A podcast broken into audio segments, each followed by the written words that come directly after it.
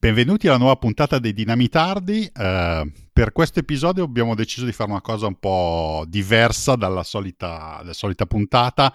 Invece di parlare dei Nobel del passato, parleremo dei Nobel del presente, ovvero discuteremo un po' tra di noi uh, i vincitori dei premi Nobel del 2019 perché sono importanti o no, Beh, si spera siano tutti importanti. E, e, niente, quindi sarà una chiacchierata a 5 uh, assieme a me c'è uh, Silvia Cuna Ballero uh, Serena Fabbrini Alessandro Tavecchio e, Mass- e, Massimo Sandal. Salve. Salve a tutti. Eh, sono tutti collaboratori del podcast. Tavecchio non l'avete ancora sentito, ma spero lo sentirete presto. Il prossimo, il prossimo. E quindi faremo una chiacchierata, appunto, discutendo un po' dei premi Nobel. Uh, il primo a partire sarò io. Eh, potete inter- interrompermi se volete farmi delle domande o se, di- o se volete contraddirmi. Contestare um, il Nobel per la... Esatto, perché Contestare, sì, sì, possiamo contestare. Abbiamo eh, l'autorevolezza per farlo. sì, sì, certo. abbiamo i titoli accademici. Per... Cioè, siamo il comitato Nobel Ombra. Non ci sarà, esatto, non ci sarà esatto, esatto. polemica siamo, in siamo questa il... puntata, no? no, no, no. per niente. Siamo, co- siamo, come contro Sanremo, siamo contro, contro Nobel, siamo il premio alternativo. Mm-hmm. Sì, Beh, ci piace effetti... vivere in paesi caldi. ok, va bene. Um, quindi partirò io con premio, il premio Nobel per l'economia e uh, a questo punto molta gente si, dim- si domanderà uh, ma il premio Nobel dell'economia, l'economia non eh, è una non scienza. Non è neanche un Nobel peraltro. Eh, eh, eh, e non è neanche un Nobel esatto, perché per chi non lo sapesse nei premi Nobel appunto originari che Nobel aveva indicato nel suo testamento, non c'era l'economia. Ma circa negli anni 60 la banca svedese, la banca nazionale svedese, decise di uh, istituire un premio a ricordo di uh, Alfred Nobel. Quindi non, non è tra i, tra i, premi originali, ma viene assegnato in contemporanea a Stoccolma. Quindi è come se fosse un premio Nobel, ma in realtà non lo è. Io faccio un po' mia la critica che uh, Joseph Alaroche, che è una, uh, un sociologa francese che ha scritto molto sui premi Nobel, fa dicendo in effetti quando Nobel fece il suo testamento aveva un po' lasciato da parte le scienze sociali, non, mm. non ce n'era neanche una. Quindi in realtà quello che mm, la, la Roche sostiene è che il premio Nobel dell'economia in realtà è un premio alle scienze sociali perché molto spesso eh, non, chi viene premiato non fa economia pura, ma fa cose mh, mm, marginalmente collegate all'economia, come potrebbe essere appunto le scienze, la sociologia, a volte addirittura mh, mm, psicologia, psicologia. Uh, legge, mh, mm, sviluppi legali. Quindi è economia, ma potrebbe essere anche altre cose. Quindi da, questo, da quel punto di vista può essere vista come una scienza, ma soprattutto quest'anno eh, è importante perché diciamo che uno degli appunti che si fa sempre all'economia che non è scienza perché ah, non puoi fare gli esperimenti. Non puoi fare gli esperimenti perché in effetti non è che puoi prendere due paesi, uno, un paese e un altro paese di controllo e non so, fare una legge di bilancio diversa per i due e vedere dopo cinque anni cosa succede. Eh, questo è assolutamente vero, però lo stesso appunto lo puoi fare per altre scienze come la, la paleontologia. Mm. Ah, cosmologia e la paleontologia non è che puoi ricreare una stella in laboratorio e vedere se il modello di, di, di fusione nucleare è quello che è previsto. Quindi è più una scienza descrittiva che non una scienza sperimentale. Ma proprio quest'anno uh, il premio Nobel è andato a, a, a gente che ha uh, sviluppato un metodo sperimentale uh, per studiare de- degli effetti economici. E in effetti il premio di quest'anno è andato ad Abhijit Banerjee, Esther Duflo e Michael Kramer per il loro approccio sperimentale nella lotta contro la povertà globale. Um, Ora, questi tre, eh, dunque, Banerjee e Duflo sono marito e moglie, eh, lavorano al MIT, al Massachusetts Institute of Technology, e Kramer lavora a Harvard, quindi sono praticamente vicini E ehm, cosa hanno fatto? Loro hanno, eh, lavoro, hanno sviluppato, hanno aperto un laboratorio che si chiama JPAL, che è appunto un diciamo, laboratorio sperimentale di lotta contro la, la povertà globale per lo sviluppo. E quello che sono posti la domanda è, è, questa. Quando si dà aiuto ai paesi in via di sviluppo, quando si stanziano delle somme importanti, ma come facciamo a sapere se i progetti uh, che abbiamo sviluppato uh, hanno effett- effettivamente funzionato, cioè sono andati a, a, a, risolvere quei problemi per cui erano, andati, erano stati stanziati i fondi? Ehm, quindi quello che hanno proposto dicendo ma noi prendiamo eh, esempio dalla medicina che fa i, ehm, gli esperimenti eh, con eh, campioni randomizzati e eh, campioni di contrattamento e campioni di controllo e vediamo se possiamo eh, applicarlo alla, all'economia. Quindi, eh, tra l'altro, c'è anche un uh, dieci, dieci, anni fa circa Esther Duflo fece un, uh, un, TED Talk che poi vi metterò come link che potete andare ad ascoltare, che spiega meglio quello che, volesse, che, che volevano fare.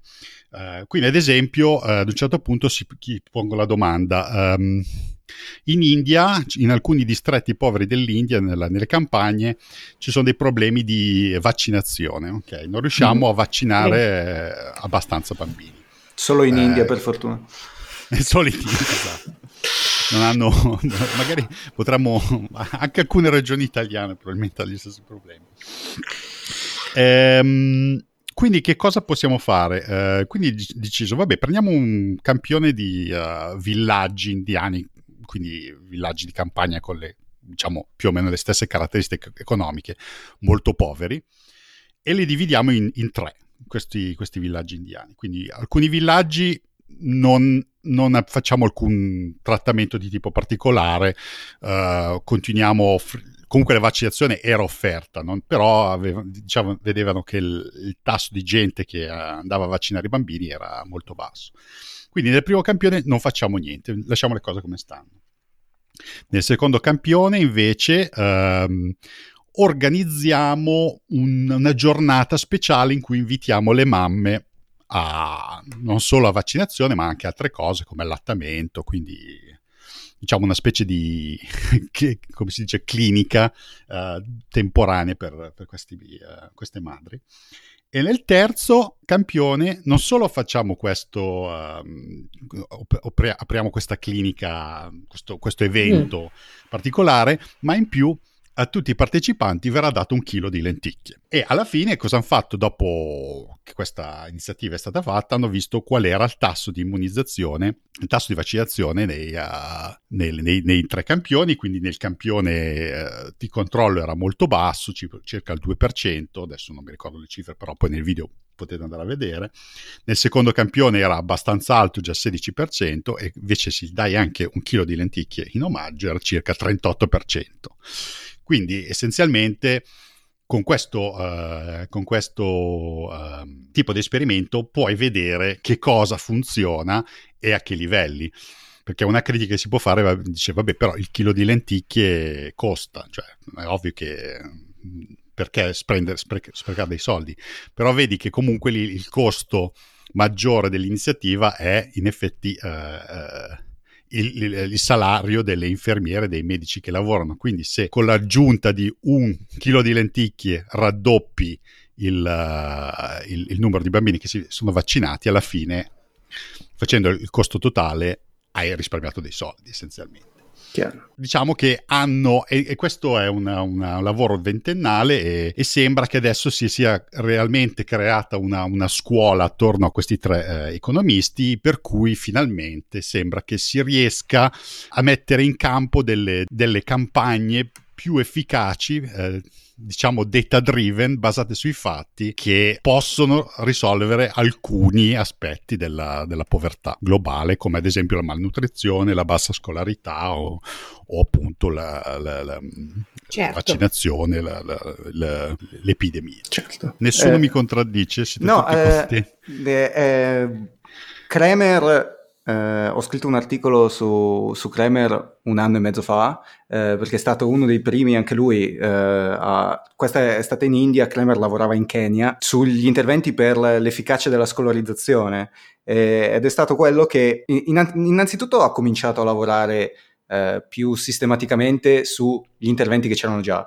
E suo malgrado, è una cosa che non è particolarmente piaciuta alle associazioni che facevano beneficenza in quel momento, ha dimostrato che la maggior parte degli interventi di beneficenza per migliorare la resa scolastica eh, fallivano sostanzialmente perché se gli davi più libri non funzionava, se l- costruivi più scuole non funzionava, eccetera, eccetera, finché... Cioè non funzionava solo non quello? funzionava, cioè, sempre in, con questo sistema di... Eh, caso controllo, ah. con un gruppo a cui veniva somministrato il trattamento, che in questo caso era dare libri, eh, rispetto a de- delle scuole dove non veniva fatto nessun intervento di beneficenza, mm. la differenza praticamente non esisteva. Mm. Eh, si è accorto però che nelle scuole in cui veniva fatto un trattamento per la eh, sverminazione, il, i bambini guadagnavano il 15% di, ne, nei risultati scolastici rispetto a chi non li veniva. Per cui non solo fare, eh, cioè, me, è un setup pseudo sperimentale, nel senso hai sempre una, un esperimento con due bracci, due gruppi caso controllo, però parzialmente sperimentale, parzialmente basato su dati, diciamo, eh, epidemiologici che già hai, dati raccolti in precedenza. Eh, per cui lo so che Sandal eh, ha delle visioni molto particolari su cosa è scientifico e cosa no nell'economia, eh, però questo ha lanciato tutto un, un movimento su che poi forse il caso più famoso è GiveWell, che è proprio un charity evaluator, cioè un, un, una società, una fondazione, scusate, eh, che ha come ruolo cercare di capire quanto effettivamente siano efficaci gli interventi di varie eh, associazioni di beneficenza perché è, be- è, bene essere altruisti, ma bisognerebbe certo, anche bisogna farlo anche con le prove. Sì, controllare poi quelle che le azioni di beneficenza poi fanno concretamente ed effettivamente, sì. Sì. Allora sono curiosa di esatto. sentire la visione sì, no, di Sandra. In realtà su questo non ho eh, niente di particolare da, eccepire. Eh, il mio beef come economia è, riguarda tutt'altro lato della questione, cioè eh, gente che fa modelli economici eh, basati su mucche sferiche eh, che prevede una certa cosa, succede una cosa completamente diversa nella realtà, la crisi economica, eccetera, e, e, poi ti dicono, ah, ma noi eh, alzano le mani dicendo no, perché se tu fai modellino con le rette che si incrociano, eh, funziona. Insomma, gente che modella sistemi incredibilmente complessi con equazioni lineari, questa è una cosa che mi lascia sempre un po' basito, ma No, no, per carità, su questo genere di, di studi, sui quali tra l'altro sono pochissimo, infatti sto imparando oggi fondamentalmente parecchie cose, eh, come i nostri ascoltatori, eh, nulla, nulla, da dire per, per carità. Poi ecco, sul discorso delle, Adesso mi è venuta in mente una cosa perché eh, quando dice, si dice quali interventi servono e quali no, ehm, c'è sempre un po' da... Um, c'è un discorso politico che entra sul discorso del cosiddetto effective altruism, cioè sia del uh, fare beneficenza nel modo più razionale possibile, che suona molto bene, eh, però all'interno di un frame in cui, vabbè, qui probabilmente si parla di interventi governativi, ma spesso viene declinato anche a livello di beneficenza che facciamo personalmente, è come se dovessimo essere noi ad accordarci il compito di decidere come allocare le risorse e non magari degli organismi più grandi, che però penso sia in realtà quello che eh, il frame in cui si inseriva il discorso dei eh, vincitori del quasi Nobel per l'economia. Ecco. A proposito di giovani, eh, lasciamo un po' la parola ai giovani, dai. Esatto. Que- da vecchio, parlaci... Ma io, ma io non sono veramente giovane, eh? sono un finto giovane. Eh, sì, allora, in questa divisione dei compiti eh, sono molto contento che mi sia capitato il Nobel per la medicina, per la fisiologia e per la medicina, per tenere il, la, la, la terminologia che usa effettivamente il, il Comitato dei Nobel. Capitan Precisetti. Capitan Precisetti. Questo, il premio di quest'anno è stato conferito a William Kylen Jr., eh, Peter Radcliffe e Greg Semenza. Tra l'altro sono tre clinici, due statunitensi e un britannico. Il britannico è facile da riconoscere perché c'ha Sir davanti al nome. Ma che cos'è un clinico? Eh, ne, nel senso che non sono dei ricercatori di base, sono tutti e tre mm. effettivamente medici, che è una cosa che fanno relativamente strana per i premi Nobel per la medicina nei tempi più recenti, anche se eh, prima Marcello diceva che il premio Nobel per l'economia è una, è una, specie di premio Nobel per le scienze sociali. Molto spesso il premio Nobel per la medicina e il premio Nobel per la, chimica sono questo con l'odio di molti chimici, eh, sono premi per la, biologia molecolare, che a me va benissimo, però ad altri un po' meno. Eh, in questo caso, cioè molto spesso sono medici viene, a chi viene conferito il premio, eh, però magari non, non, lavorano nella clinica pra- pratica, invece questi tutti e tre lavorano proprio come medici ancora correntemente, soprattutto Kylen che si occupa di, di cancro, un oncologo. E, però mi sono dimenticato di dire il conferimento, sono eh, il premio Nobel per la medicina per la scoperta di come le cellule percepiscono e si adattano alla disponibilità di ossigeno, eh, che è un meccanismo di base che in realtà ha già ricevuto in, un certo senso altri due Nobel, perché c'è quello famosissimo di Otto Warburg eh, del 24 e poi c'è uno meno famoso eh, del 33 per come il cervello eh, regola l- il flusso di ossigeno nelle, nelle carotidi, col seno carotideo. Eh, ma questo in realtà è il primo che, si, che va su un meccanismo molecolare legato al, all'ossigeno, in particolare il, quello su cui lavoravano eh, Semenza e Radcliffe è, eh, è, una proteina che si chiama HIF, che sta per Hypoxia Induced Factor. Eh, è un fattore di trascrizione, cioè una molecola che serve a dire al DNA di produrre altre copie di eh, altre molecole, ehm, cominciare a trascrivere di più o di meno certi geni eh, perché ovviamente dal momento che tutte le cellule hanno lo stesso genoma, almeno in prima approssimazione, quello che distingue una cellula dall'altra è che geni sono espressi in quale momento. E siccome quando c'è un tasso basso di eh, ossigeno, tendenzialmente una cellula va a morire, poi dipende dal tipo cellulare, eccetera, eccetera, la regolazione di cosa fare quando c'è una situazione di ipossia è estremamente mm. importante, ovviamente. Eh, tra l'altro, questo, ha, eh, consegu- eh, questo fattore di, di, trascrizione è coinvolto in tutta una serie di processi che eh, se, ci ragio- se, ci ragionate ha, ha, molto senso che siano collegati al, all'ossigeno, ad esempio l'angiogenesi, la formazione di nuovi vasi sanguigni. Eh, in effetti Semenza diceva in, un, in, un'intervista che una delle prime cose che l'hanno portato a voler studiare eh, questo meccanismo era il fatto che in, negli incubatori degli anni 50 c'erano dei tassi per i neonati prematuri, c'erano dei tassi di ossigeno molto alti, perché la, la, tecnologia era quella che era e quindi il modo migliore che riuscivano per, a, a, fare per, per tenerli vivi era tirare su il tasso di saturazione dell'ossigeno. Solo che un tasso di saturazione dell'ossigeno eh, molto alto che poi calavano quando il bambino smetteva di essere prematura. Il problema è che questo portava alla formazione di capillari negli occhi con il tasso di ossigeno molto alto, che poi quando si abbassavano si rompevano e quindi c'erano dei tassi anomali, c'erano dei livelli anomali di cecità nei, mm. nei bambini dovuto a... Questo meccanismo, tra cui se non erro Stevie Wonder. Stevie Wonder. È il caso di Stevie Wonder questo qui? È il caso di Stevie ah, Wonder ah. mi sembra. Non, eh, non, ti so smentire né confermare questa informazione in realtà, però... Eventualmente raccoglieremo proteste. Da... Sì. Mi prendo la responsabilità. La fan base di Steven Wonder che si... Eh. Non era esattamente no. così. Non era esattamente così.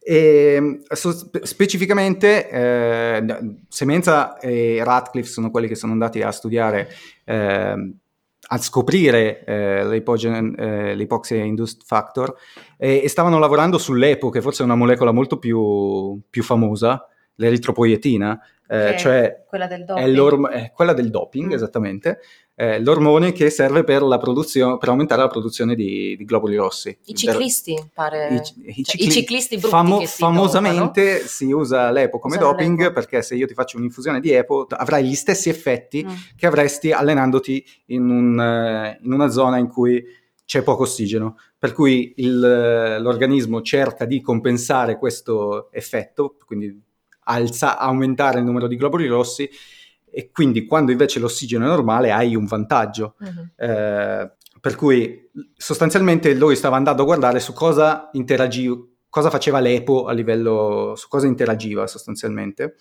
e ha scoperto che c'erano delle zone nel DNA di fianco al, al gene dell'EPO che erano indotte dall'ossigeno, si accendevano e si spegnevano a seconda della presenza dell'ossigeno. Okay?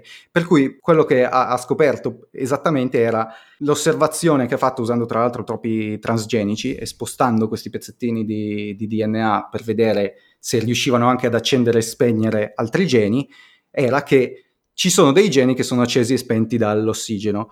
Questa era l'osservazione generale, poi dopo un bel periodo di tempo, nel 92, si è riusciti a risalire al fatto che questo era dovuto al, eh, appunto all'hypoxia induced factor, cioè quando il livello di ossigeno è, è basso c'è questa uh, molecola che circola molto eh, all'interno della, della, cellula e trascrive tutta una serie di geni che vanno eh, da appunto le, l'EPO, ma anche geni che sono coinvolti in, tu, in, tutt'altro come la divisione cellulare, la crescita cellulare. Eh, il, fattore eh, eh VEGT è Vascular Endothelial Growth Factor, quindi il fattore di crescita endoteliale vascolare, insomma una, una molecola che dice ok, qui bisogna produrre nuovi vasi sanguigni. Eh, che come forse avete già associato eh, è molto importante l'angiogenesi per tutta la questione dei tumori. E qui entra in gioco il terzo dei tre premiati, che è William Kaelin Jr., che dicevo giustamente che era un oncologo. In realtà lui stava lavorando su eh, una malattia genetica rara, che è ehm, la sindrome di... Von Hippel-Lindau, credo. Von Hippel-Lindau, grazie Sandal, che eh, effettivamente provoca un tasso più alto di eh, tumori al cervello, alla, alla spina dorsale, tut- ai reni, a tutta una serie di organi e che è collegato a, a, questo hypoxia induced factor perché c'è una il gene si chiama VHL perché come spesso succede chiami un gene sulla base di quello succe- che succede quando si rompe. Per cui se hai una mutazione di questa, eh, in questo gene ti viene la malattia di von Hippel-Lindau e, eh, e quindi la, la, proteina poi si chiama VHL e praticamente c'è una, una, un rapporto di regolazione reciproco tra eh, IF e VHL perché quello che succede effettivamente è che la proteina IF è sempre prodotta tanto, ce n'è sempre tanta nella, eh, nella cellula, ma viene degradata di continuo, ok? Per cui è un equilibrio dinamico, se vogliamo. Quando invece c'è una mutazione anche di eh, VHL non viene più degradata e quindi il, l'organismo si comporta come se fosse improvvisamente in, un fa- in una situazione di ipossia e quindi ad esempio produce nuovi vasi sanguigni. Ora, capire come, fun- come, funziona tutto questo meccanismo chiaramente ha delle conseguenze importanti per i tumori, perché questo fattore di trascrizione induce dei geni che poi portano a eh, la formazione di nuovi sanguigni, dei vasi sanguigni, l'angiogenesi, significa che tu puoi, puoi, andare a interferire con tutti questi meccanismi e avere nuovi bersagli molecolari. Ed effettivamente ci sono delle eh, terapie sperimentali per adesso eh, che vanno a colpire specificamente la, la, la cascata di, eh, del, di HF1, che in realtà è, più compli- è, ancora più complicata di così perché poi ci sono HIF1, in realtà è composto da due subunità, eccetera, eccetera, però a grandi linee il, il, meccanismo è questo. E ovviamente ha applicazioni in tutto quello che ha a che fare con l'anemia o tutti i problemi di trasporto del, dell'ossigeno. Ma regola anche eventuali, se faccio la domanda, quella che nessuno si aspettava, quindi ha rompiscato, ma regola anche eh, determinate sostanze che vengono poi escrete dalla, dalle cellule in condizioni di ipossia, cioè le secrezioni, tipo poi quelle che vanno a determinare danni allora, da riperfusione, non, cose così?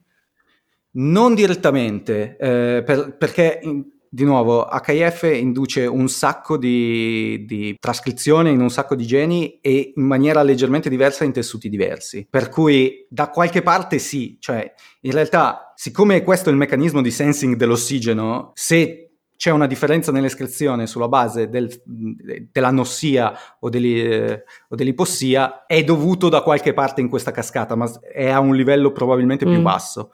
Non vorrei dire, non ti so dire es- certamente, esattamente dove, ma dovrebbe essere a un livello più basso della okay. cascata. La cascata di trascrizione, molecole che interagiscono con molecole che interagiscono con molecole.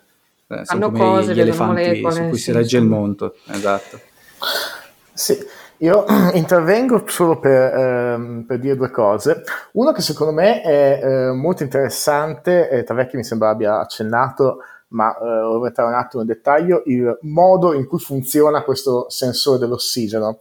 Eh, ovvero sia, eh, la natura, eh, l'evoluzione ha trovato un modo che se vogliamo è un po' eh, sprecone per fare eh, questo, questo, discorso, nel senso che la proteina HF eh, viene continuamente prodotta e poi l'ossigeno serve a un enzima per metterci praticamente una specie di etichetta chimica con scritto distruggi. Quindi, ma, ogni volta che c'è finché c'è ossigeno, questo enzima viene fatto e disintegrato, fatto e disintegrato, fatto e disintegrato. Non enzima, scusate, il fattore di trascrizione. Quando mm. non c'è ossigeno, questa etichetta per cui serve l'ossigeno per fabbricarla non viene più fatta e quindi il fattore di trascrizione è attivo e può andare a fare il lavoro che fa. Quindi a me fa sempre un po' eh, sorridere questo discorso che eh, la cellula poverina continuamente facciano un fattore di trascrizione che viene immediatamente disintegrato finché non c'è cioè il raro caso in cui gli serve. E... Ma quella è la, vedi, è come la distruzione creativa del libero mercato, vedi Sandal, che tu... a te non piace l'economia ma hai molto da imparare. Sono stato, sono stato come si diceva nei giochi ai videogiochi di, di, tanto tempo fa, ponato eh, dal, dalle, dall'evoluzione molecolare. Ok, va bene, da, ve lo segno questo. Ehm, l'altra cosa che leggevo stamattina alle 6 di mattina, perché eh, cosa fa un sabato mattina alle 6, eh, è che um, il, l'ossigeno, eh, tra le tante cose in cui è stato coinvolto, è stato coinvolto anche nell'evoluzione dei, um, degli animali, dei, di quelli che i, mm-hmm, sì. i pedanti chiamerebbero i metazoi. E eh, ci sono un po' di studi che vanno a guardare un po' se c'è un rapporto tra eh, i geni HIF e eh, appunto l'evoluzione degli animali. Allora, cose, cose interessanti che ho trovato sono eh, due. Uno, ehm, che i geni HIF esistono in tutti gli animali, quasi tutti gli animali, anzi adesso andiamo a vedere quali sono le eccezioni, e solo in quelli, nel senso non esistono neanche nei eh, parenti più vicini degli animali come sono i cosiddetti quanoflagellati, che sono diciamo gli organismi più unicellulari eh, più eh, geneticamente simili a, agli animali e quindi sono una specie di innovazione dei, degli animali. Questo nonostante anche un sacco di altri organismi unicellulari eh, respirino ossigeno. Abbiano bisogno di assolutamente. Ossigeno, sì. Ma tra l'altro i, eh, non c'è appunto in tutti, tutti, tutti gli animali, ma con due eccezioni che sono le spugne e i ctenofori. Eh, questi due eh, tipi di organismi sono eh, quelli eh, più, diciamo, in fondo all'albero evolutivo, ovvero sia quelli più eh, divergenti da tutto il resto degli animali. una volta si sarebbe detto i più primitivi, anche se non ha molto senso questo tavecchio, infatti starà già urlando. Sì, esatto. che scricchio. Ehm, deve usare la, la palpebra che gli, gli fa il tic. E, ehm, no, e que- meno derivati. Questo no, questo cosa, eh, cosa, può significare secondo alcuni? Allora, c'è da molto tempo un sacco di discussione sul fatto che eh, gli animali, eh, l'evoluzione degli animali, tra virgolette, complessi, insomma, gli animali simmetria bilaterale, quindi dai vermetti agli insetti alle eh, vertebrati, stelle marine e così via, eh, sia stata collegata a vari ehm, sbalzi nella eh, quantità di ossigeno che era pompata dalla fotosintesi in atmosfera. Mm-hmm. E eh, guarda caso, eh, gli eh, animali diciamo, che si sono probabilmente evoluti prima dello sviluppo dei sistemi nervosi, dei muscoli, eccetera, sono proprio anche quelli che eh, possono fare a meno della, dell'HIF. Questo perché? Perché in realtà possono cavarsela tranquillamente anche con pochissimo ossigeno. Poi quando c'è ipossia non devono trascrivere dei geni particolari eh, in situazione di emergenza, ma se la cavano tranquillamente. Nel momento in cui eh, c'è un salto a livello di eh, fabbisogno energetico, perché serve un sistema nervoso, dei muscoli attivi, eccetera, guarda caso si evolve tutto questo barriera di sistema che deve dire all'organismo, ehi, togliti di qua perché qui non c'è da respirare. E quindi eh, niente, mi sembrava una cosa carina da, da ricordare il fatto che relativa della medicina, eh, io che sono un cinico a cui non piacciono gli esseri umani, mi interessa anche vedere che eh, questo sistema qua è, è, molto interessante anche come una specie di faretto sull'evoluzione del resto delle bestie con cui condividiamo il pianeta. Sì, visto che stai andando sull'evoluzione, un'altra cosa collegata e interessante è che il fatto... È come tu giustamente dicevi, eh, ci sono in tutti gli animali, ma è diverso il numero. Sì. Cioè, eh, è, è, il classico esempio di gene talmente fondamentale che il modo migliore che ha per evolvere, per diversificarsi, è per duplicazione. Hai due copie il gene si duplica e le, le, due coppie possono evolvere indipendentemente. La cosa interessante è che mentre la maggior parte dei vertebrati ha tra le, sei e, eh, le 3 e le 6 copie di, di, questo gene, noi ne abbiamo 3, eh, gli, la maggior parte degli invertebrati ne ha solo una. Per cui noi abbiamo delle varianti leggermente diverse che possono sentire delle concentrazioni leggermente diverse di eh, ossigeno e attivare delle cascate leggermente diverse, mentre gli invertebrati in questo meccanismo sprecone che, che comunque è conservato eh, non, hanno un solo mm. gene. Sì, eh, invece sono anche, questo è sempre una cosa che mi, mi, colpisce un po' perché poi si rischia sempre un po' di cadere nella fallacia per cui i vertebrati sarebbero quelli più... Eh, più esatto. complicati, no, no, no, no. Non è, no anzi, vuol dire che è un sistema, se vuoi, più, ele- più semplice e più elegante negli, mhm. negli, invertebrati in questo senso. Con gli invertebrati abbiamo ammazzato la conversazione. no. Siamo gli unici due fissati. Siamo gli unici due vertebrati. Cose che non ha... No, ma è bello, è bello eh? nel senso, io stavo, io stavo, io ero zitta perché stavo sgranocchiando un po' non volevo... Sì, sì.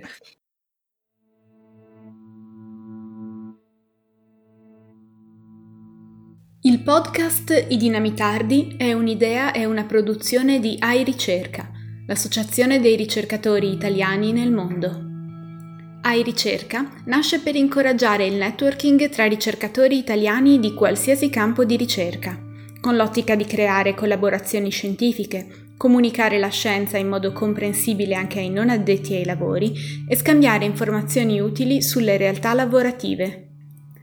Per scoprire tutti i nostri servizi di supporto alla ricerca italiana nel mondo, visita il nostro sito www.airicerca.org. Puoi sostenere la nostra associazione e questo podcast iscrivendoti ad iRicerca o effettuando una donazione. Per maggiori dettagli scrivi a info@airicerca.org.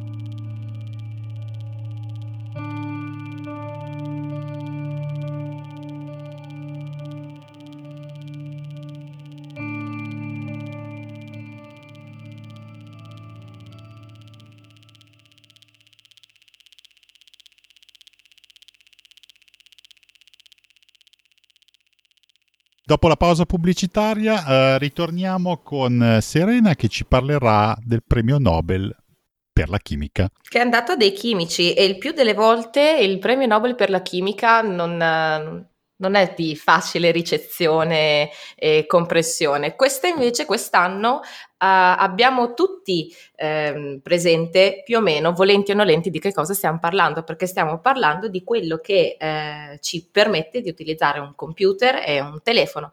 Il premio Nobel di quest'anno è stato dato a tre chimici, sono eh, John Goodenough che con i suoi 97 anni al, detiene ora il record del più anziano uh, vincitore del, del, premio, Michael Stanley Whittingham anni 78 e Akira Yoshino anni 71, quindi stiamo viaggiando comunque su ragazzi freschissimi, no? ma cosa freschissimi. le ricerche, eh, le, le, insomma il, il premio è stato dato a questi tre ricercatori per aver uh, scoperto e sviluppato la batteria al, agli ioni di litio. Eh. Mi sento molto signorina buonasera in questo momento. Ma scusate, qualcuno vuole parlare del fatto del tizio che si chiama abbastanza bravo di cognome? Brava! Ex, tra i tre, off topic, tra i tre era quello che mi ricordavo di, più di tutti perché good enough, cioè abbastanza buono, abbastanza bravo, good eh, enough. Ma anche Akira Yoshino. Eh, che è un cicino invece perché è un signore molto carino. Cioè la faccia buona, quindi ah. ci sta. Omen omen. Mm. Abbastanza bravo e abbastanza bravo anche l'altro. Tutti abbastanza bravi. abbastanza bravi.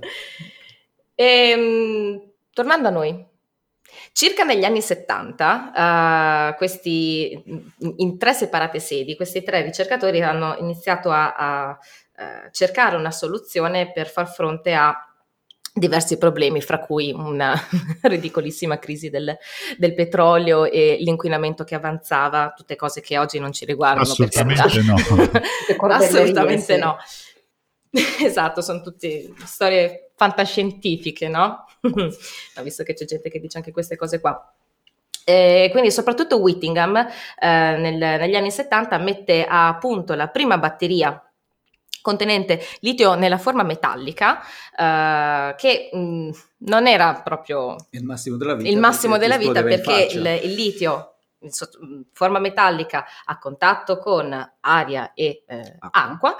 rischiava di scoppiare e quindi diciamo che appunto non era eh, il massimo della sicurezza. Più o meno contemporaneamente, parallelamente, anche nel paese del sollevante eh, Yoshino inizia a pensare che è molto più eh, utile eh, sostituire il, lo, il, litio in forma metallica invece nella sua forma ionica, giusto? Si può dire ionica, parola sì. buffa.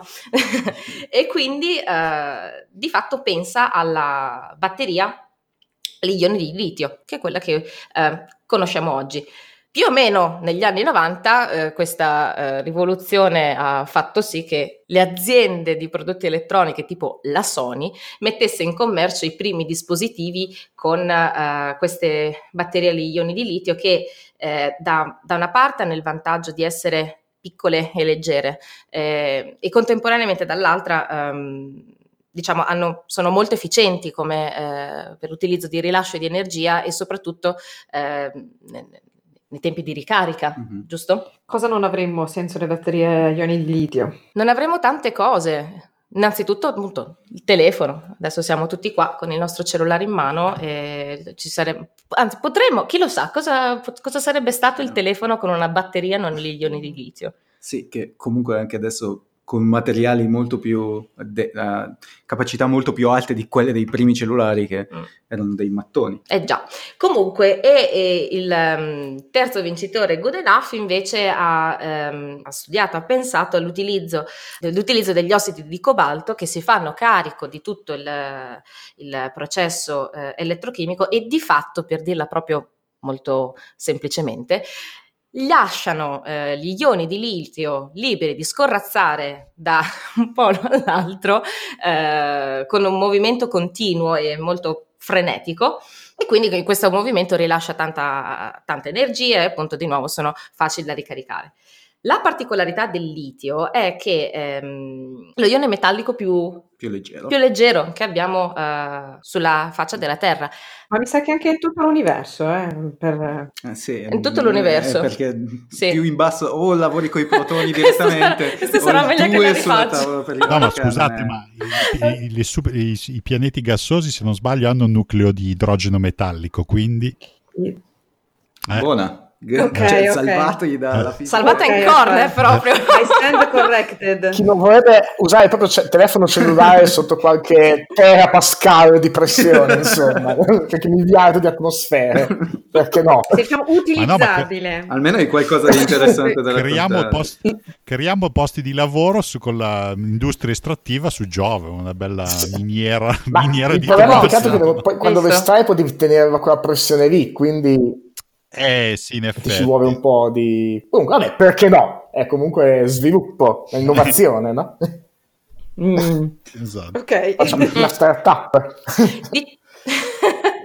una startup per l'estrazione del, del, dell'idrogeno metallico. Ah, secondo me se lo dice Elon Musk esatto. eh, ti dà retta. Sì, sì. ah, sì. Probabile. Sì, non so se è un buon segno che Elon Musk ti dà Vabbè, c'è una bomba atomica su Marte, Marte. Eh, eh, no, stavo dicendo che noi conosciamo il, il litio solamente da eh, poco, poco, più di due secoli, è stato scoperto un po' per caso nel 1817, ma insieme a idrogeno ed elio è, è stato uno dei primi prodotti del Big Bang. Eh sì. Mm-mm. Microsintesi stellare. Sì. No, no nucleosintesi no. primordiale. primordiale. Non, non, c'è bisogno della nucleosintesi stellare. Sì. E, ehm, e, il litio ha una storia poi tutta sua, è stato utilizzato anche in medicina, viene tuttora, giusto? Sì, per la depressione bipolare. In alcune, per la cura di alcuni disturbi mentali utilizzato tuttora, uh, fin verso gli anni 40 del Novecento veniva utilizzato per uh, aiutare nella cura di malattie come calcoli renali, la gotta e vari reumatismi.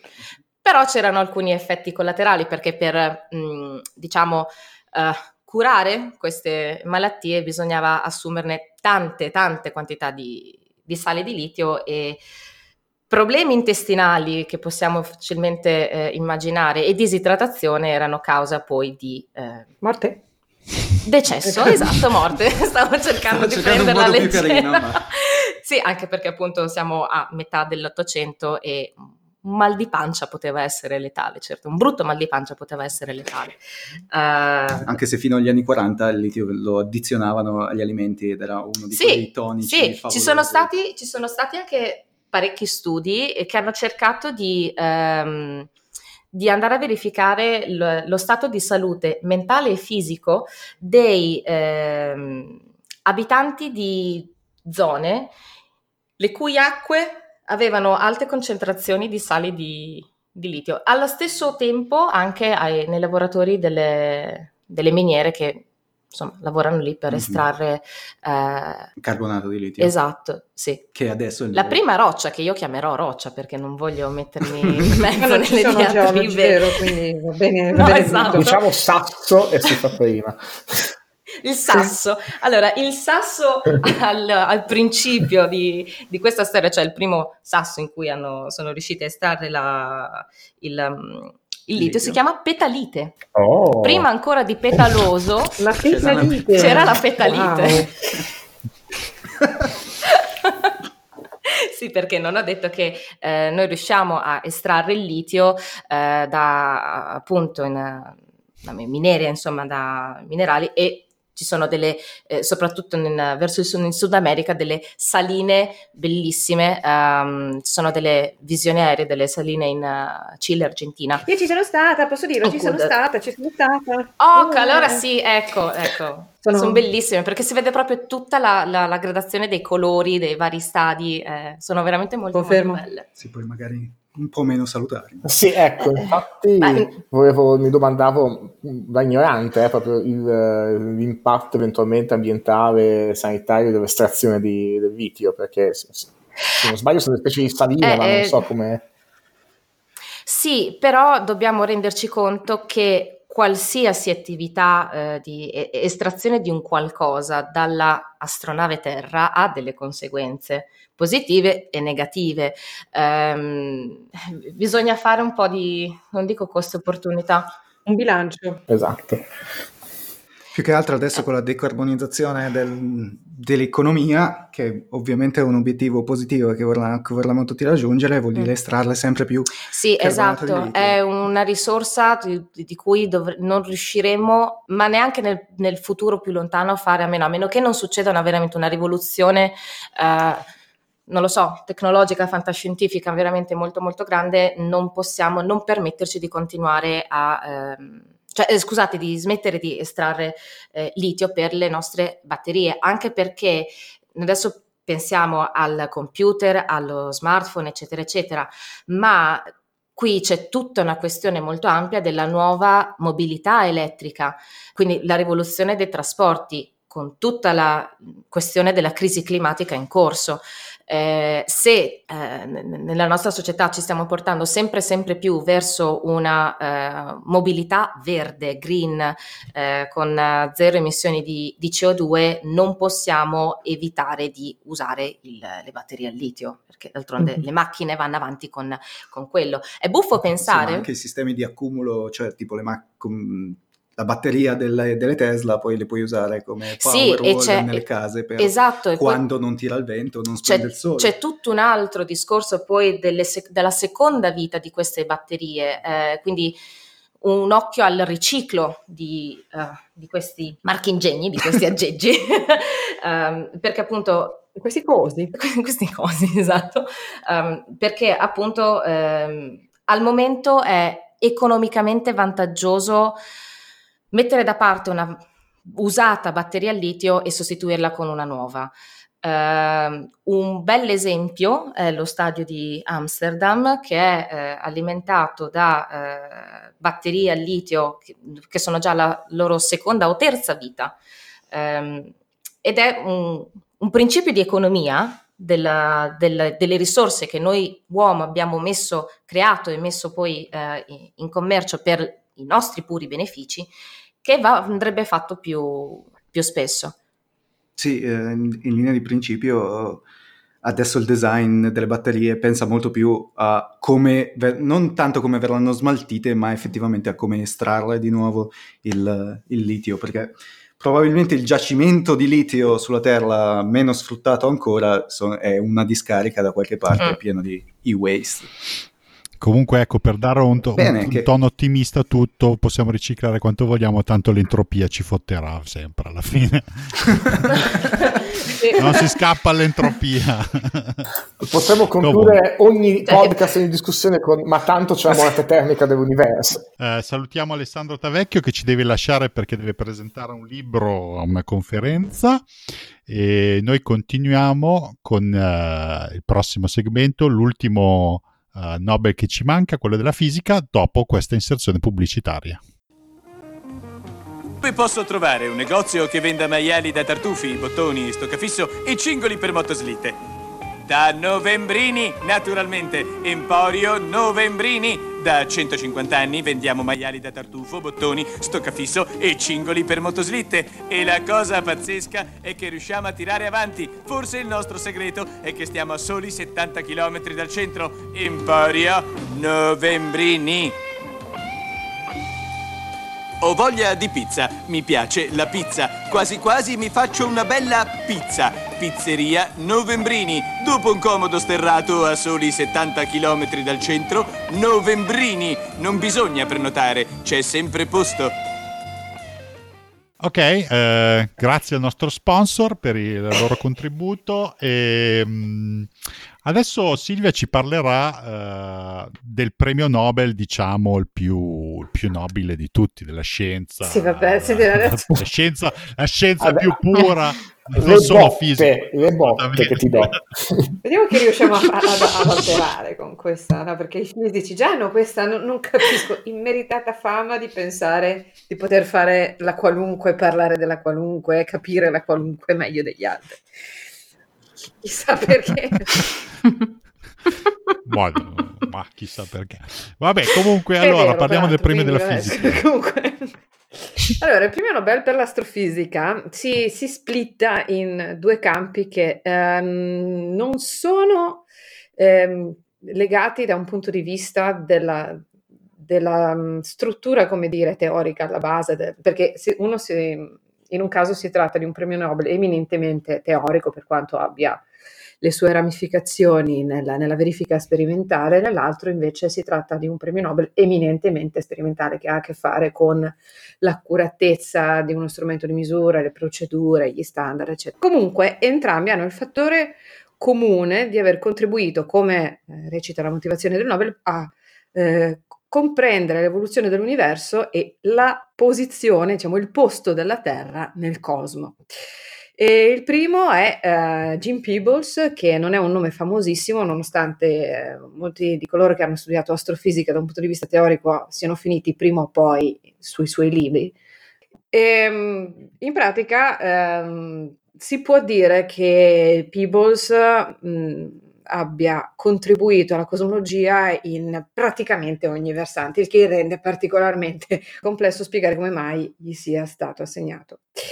E, ehm, per quanto riguarda i modelli cosmologici, in realtà Peebles può essere un nome fra tanti e alla compressione della, dell'evoluzione dell'universo hanno contribuito Einstein, Hubble, eh, tanti grandi nomi. E, ehm, e, quindi si può dire che questo, questo nome è un riconoscimento a, a, un determinato modello cosmologico che è quello della, della, della materia oscura, il cosiddetto lambda cold dark matter, che ha dei legami con la previsione e poi la successiva verifica sperimentale, la misurazione del cosiddetto fondo cosmico a microonde. Di cosa stiamo parlando? Stiamo parlando praticamente di tutto, cioè di tutto quello che esiste nell'universo, giusto per mettere le cose in una prospettiva molto specifica.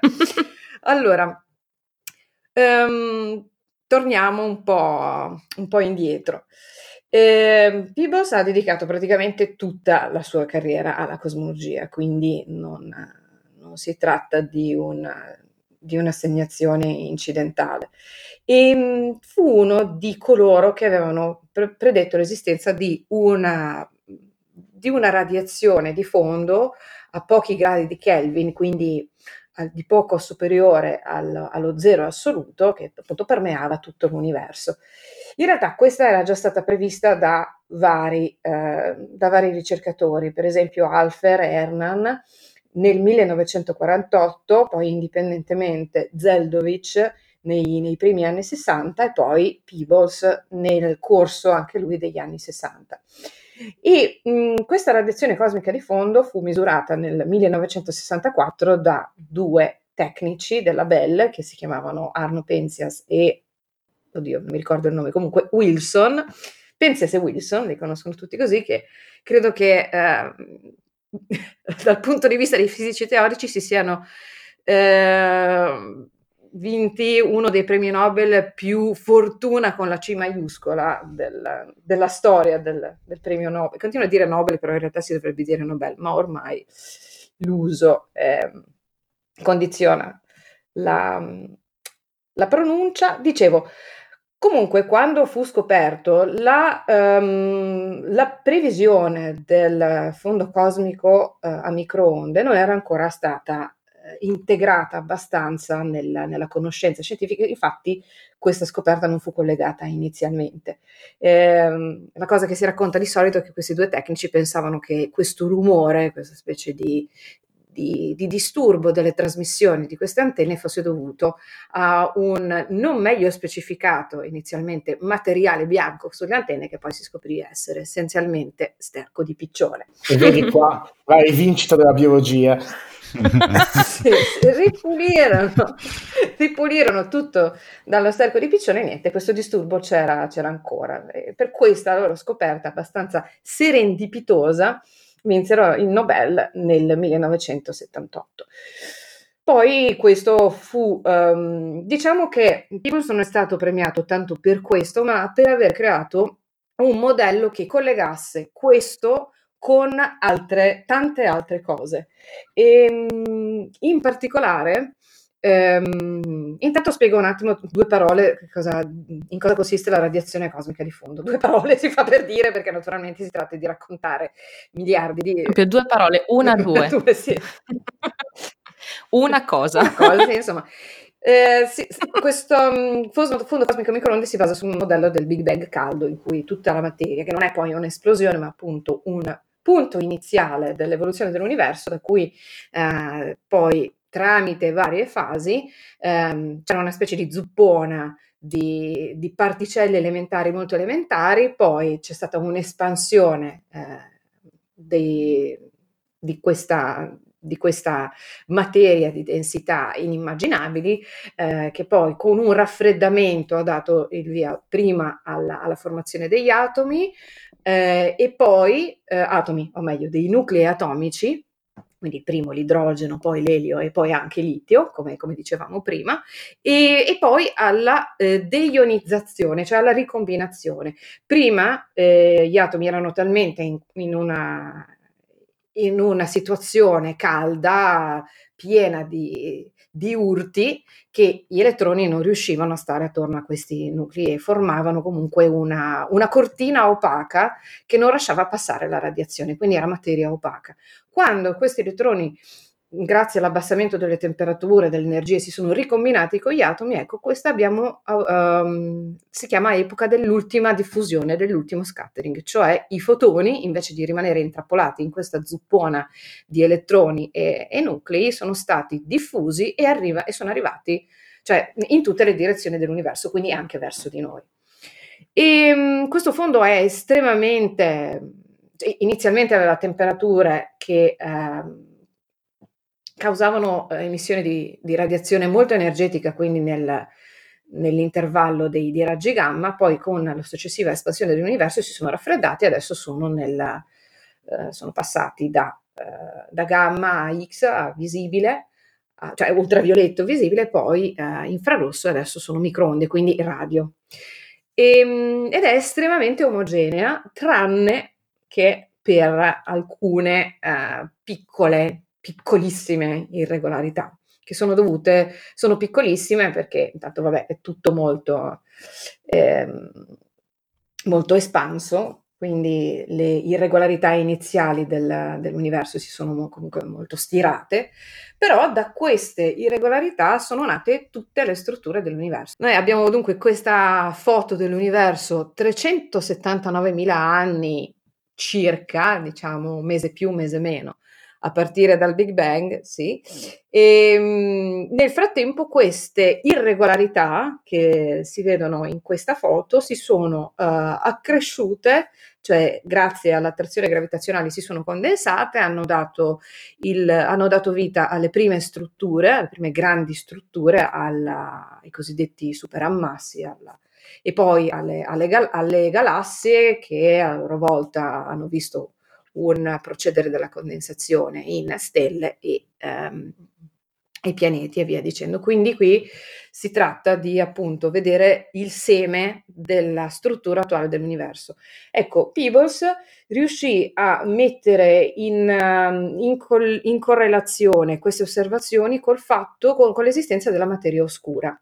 Questo perché? Perché misurando la quantità di materia luminosa o comunque di materia ordinaria, la materia che noi conosciamo, quindi quella di cui siamo fatti noi, di cui sono fatte le, le, delle stelle che riusciamo a osservare, e facendo una evoluzione inversa, si, riusciva, si, si vedeva che la massa totale di, della materia luminosa, cosiddetta barionica, quindi materia ordinaria, non riusciva a creare ehm, addensamenti sufficienti per permettere poi la, l'attuale struttura dell'universo, che è causata, ripeto, dal collasso di queste, di queste irregolarità di questi addensamenti iniziali. Ci voleva una quantità eh, considerevole di materia esotica, diciamo, di materia oscura, di materia di cui noi non conosciamo la natura e su cui abbiamo delle ipotesi che però finora non, non hanno trovato nessun riscontro in nessuna particella che, che, possiamo aver trovato tramite acceleratori, studio di, di strutture, eccetera. Materia oscura che eh, diciamo viene da eh, evidenza della materia oscura che viene da diverse osservazioni. Per esempio, ehm, una delle recriminazioni che viene fatta riguardo a questo Nobel è che lo studio della materia oscura avrebbe dovuto ricevere un riconoscimento prima per esempio, uh, una delle prime eh, persone che osservò gli effetti della materia oscura fu l'astronoma Vera Rubin, che osservò la curva di rotazione delle galassie, cioè le galassie spirali, ma ruotano, orbitano intorno a un centro che di solito è occupato da un buco nero supermassiccio, ma anche no, e um, la velocità di rotazione è collegata alla massa che è racchiusa entro un determinato raggio. Quindi se tu vedi quanto ruota una certa galassia a, un certo, a una certa distanza dal centro di rotazione, puoi, eh, puoi capire quanta massa è racchiusa entro quel raggio.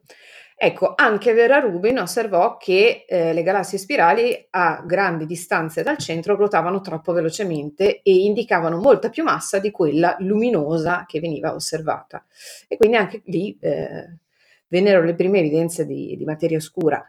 Vera Rubin che è venuta a mancare nel 2016 e quindi questo riconoscimento, anche se fosse venuto oggi, insomma, sarebbe stato troppo tardi per questa tradizione di non assegnare Nobel in memoria, ma soltanto a persone eh, ancora viventi. E ehm, quindi, ehm, come sottolineato dal Comitato del Nobel, si può dire che Peebles ha contribuito sostanzialmente a tutti gli aspetti della cosmologia moderna teorica e osservativa, quindi una cosa abbastanza pesante, diciamo, come, come appunto, sempre per mettere le cose in, in prospettiva. E ehm, si può sempre dire che, sì, è vero, ci sono stati molti che hanno contribuito allo sviluppo della cosmologia moderna, però ehm, lì è sempre un problema, cioè il Nobel viene assegnato, se non sbaglio, a non più di tre persone per volta. Ma è successo che sia stato assegnato da, a, a, qualcun altro? Cioè a, a più di tre persone per volta? Allora, il discorso delle tre persone è mm. una cosa che non era, che io sappia, nel testamento di Nobel, che tra l'altro indicava un'unica persona, Uh, è, stata, è la convenzione che è stata poi ratificata nel regolamento dei Nobel uh, scientifici, nel senso che adesso si trova proprio nel regolamento della, della Nobel Foundation. e che quindi potrebbero anche cambiare quando gli pare, eh? ecco, non è che sia scritto nel, nel Okay. marmo, eh, però è effettivamente così.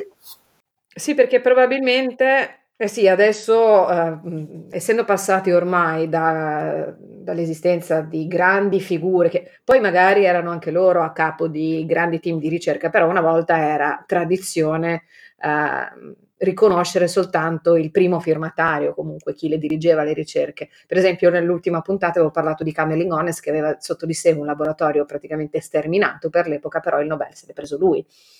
Adesso forse sarebbe il caso di dare dei Nobel o a dei team o comunque a a più persone, perché la scienza è sempre di più collaborativa. Eh, questo è un annoso problema di cui forse avevamo anche discusso nella prima puntata Sì, sì. del, del podcast. Eh, però, tra l'altro, adesso mi ricollego nella seconda parte del, del tuo Nobel, per la fisica. Eh, c'è almeno quantomeno il caso in cui è stato riconosciuto non soltanto il group leader, ma anche il povero dottorando che ha fatto il grosso del lavoro. Sì, beh, perché comunque questo dottorando ha avuto, mhmm, ha avuto un ruolo importante perché si è trovato praticamente da solo, mentre il suo il suo supervisore era sulle spiagge delle Hawaii, senza voler dire Esatto. ma così sembra che che fosse il classico scaricabarile, però in realtà vabbè. Va bene, ripartiamo dall'inizio magari. No, no, a parte tu, dai, che tu, io praticamente ho trovato molto ispirante questo tuo articolo uscito su Esquire mm, da poco sul Nobel per la fisica per la scoperta, lo dico io, dai, poi Sì, sì, perché diciamo un po' di la scoperta del primo pianeta extra- extrasolare trovato attorno alla prima stella simile alla- al Sole, quindi in sequenza principale, cioè eh, una di quelle stelle che si trovava in- nella fase più stabile della sua evoluzione in cui brucia ossigeno per, per trasformarlo in elio. E qui, vabbè, la polemica è stata, cioè, ma, non- ma perché non Brucia il primo idrogeno. esopianeta totale? Eh, Brucia idrogeno, ho detto brucia Mm. idrogeno. No, hai detto brucio ossigeno, ma fa niente. Oh cacchio, vabbè, eh, Vabbè, Non per c'è chi è rimasta l'ipossia. Esatto. Eh, sì è vero, Anche, brucia idrogeno. anche brucia Silvia idrogeno. magari ha un po' di... Silvia magari ha un po' di possia adesso. Sì, probabilmente sì, dovrei bruciare idrogeno, vediamo. Dicono che ce ne sia un sacco. Eccomi. Eh, allora, ehm, no, io vabbè, sono un biocoso, come si suol dire, cioè sono biologo, biologo molecolare, diciamo, biotecnologo, anzi, in formazione, ma ho un debole per i pianeti extrasolari, quindi me ne sono occupato anche più di una volta. Eh, avevo anche intervistato un gruppo di ricerca. Ho anche di- intervistato un pianeta extrasolare. sì. Sì. Esatto. Ehm, no, il, sì, appunto il Nobel per la, la seconda parte del Nobel per la fisica 2019 è stato assegnato a Didier Queloz e Michel Mayor, eh, che sono due ehm, ricercatori astronomi ehm, che hanno appunto scoperto, come ha detto Silvia, eh, un pianeta abbastanza particolare, il cui nome è 51 Pegasi B, eh, anche se poi è stato chiamato Bellerofonte o eh, con un altro nome che ora non ricordo. Di medium. E, esa- di medium, esatto.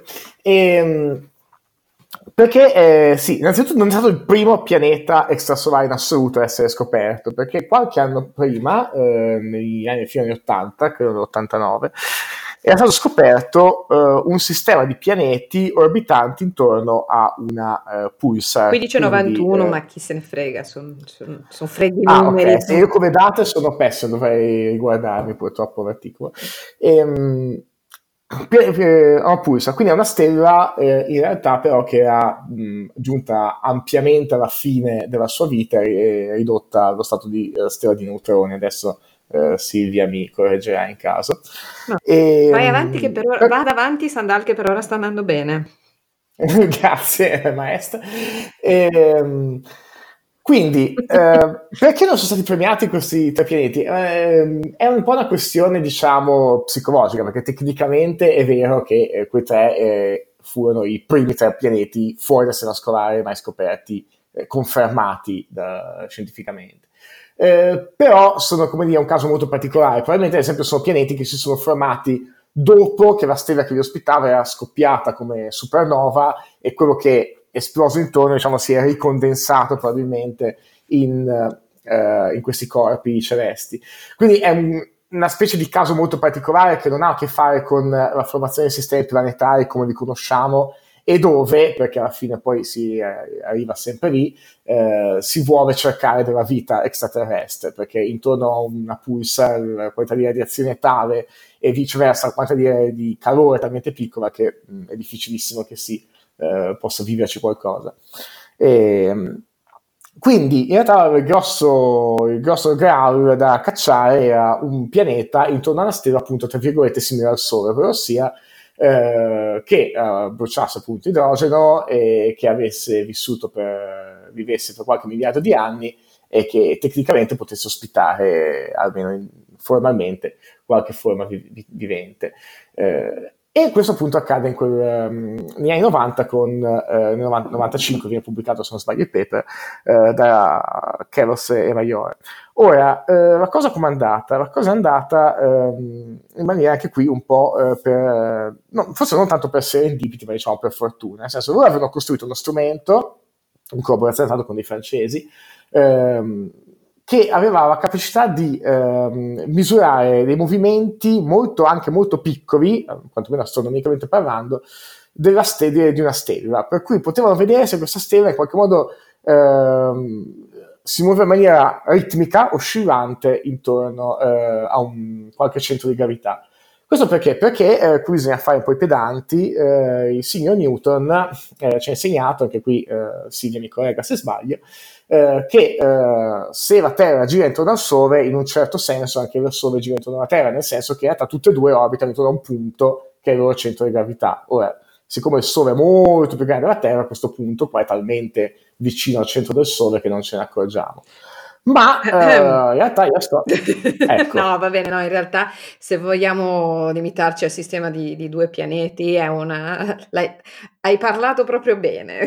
L'unica cosa è che, vabbè, poi in realtà bisognerebbe tenere conto dell'esistenza di eh, di tutti gli altri pianeti. Infatti, nel, per quanto riguarda no, il centro del sistema solare è fuori dal fuori Sole, sole so, verso, verso Giove, perché Giove è abbastanza verso Giove, sì, sì, no. Comunque... no, no, ma io adesso parlavo solo del sistema Terra-Sole, mm, così. Eh. Sì, sì. Comunque sì. Nel caso di Bellerofonte, eh, come vedremo, eh, è particolare. Esatto. Allora, esatto. Ora, questo cosa vuol dire? Che um, fondamentalmente un sistema del genere, cioè se io ho un sistema che appunto misura i movimenti di questa stella che eh, oscilla un po' avanti e indietro perché ci gira intorno a qualcosa, è facile trovare una classe molto particolare di sistemi solari, ovvero sia di eh, pianeti che, or- che, siano molto grossi e che orbitino molto vicino alla stella ehm, intorno alla quale si trovano. Questo perché questo vuol dire che il, il centro del, del, sistema, il centro gravitazionale del sistema è piuttosto fuori a questo punto dal, dal, dal Sole, diventa più una specie di pianeta doppio, diciamo, di sistema doppio, in cui tutte e due girano intorno a un centro comune in maniera abbastanza evidente.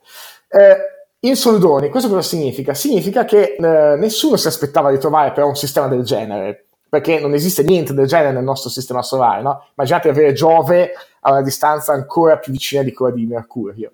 Eh, e quindi quando loro hanno messo su questo sistema era una specie di prototipo per dire sì, chissà, magari un giorno in futuro troveremo dei pianeti con qualche versione successiva di questo, ehm, di questo strumento. E invece vanno lì, fanno queste misure, questo strumento che tra l'altro aveva il nome molto elegante di Elodie, e, e appunto il dottorando in questione, di Dirk Ross, il dottorando svizzero, si accorge che c'è un segnale ritmico che però non riusciva a spiegarsi perché non, non poteva essere una stella doppia, eh, non, non, corrispondeva a niente eh, di sensato secondo i criteri dell'epoca, e, e, però questo segnale strano va via. All'inizio pensa che sia un disturbo, che sia un rumore del, dello strumento, e Savi si dispera. Lui stesso in intervista ha detto: Pensavo di aver fallito il mio dottorato, insomma, di aver sbagliato tutto, di non aver capito niente dei dati, eccetera. Però, siccome appunto da un lato il suo capo, Michel Mayor, l'altra metà del suo premio Nobel, è in vacanza, cioè in sabbatico alle Hawaii, e, e lui è lì da solo a doversi gestire la, la baracca, eh, Stanley si impunta e dice no, io voglio arrivare in fondo a questa cosa, voglio capire che cosa c'è che non, non va. A un certo punto eh, toglie tutte le possibili fonti di, di, di errore e si rassegna, scrive al suo capo e dice oh, secondo me qui c'è un pianeta. Il suo capo guarda sta retta, guarda questi dati, guarda un po', sa, dice molto diplomaticamente, dice sì, forse, maybe, risponde nella mail, nel fax anzi, perché la mail non c'era ancora all'epoca, non avevano ancora l'email. Che e, cosa Dantan? Giustamente Dantan.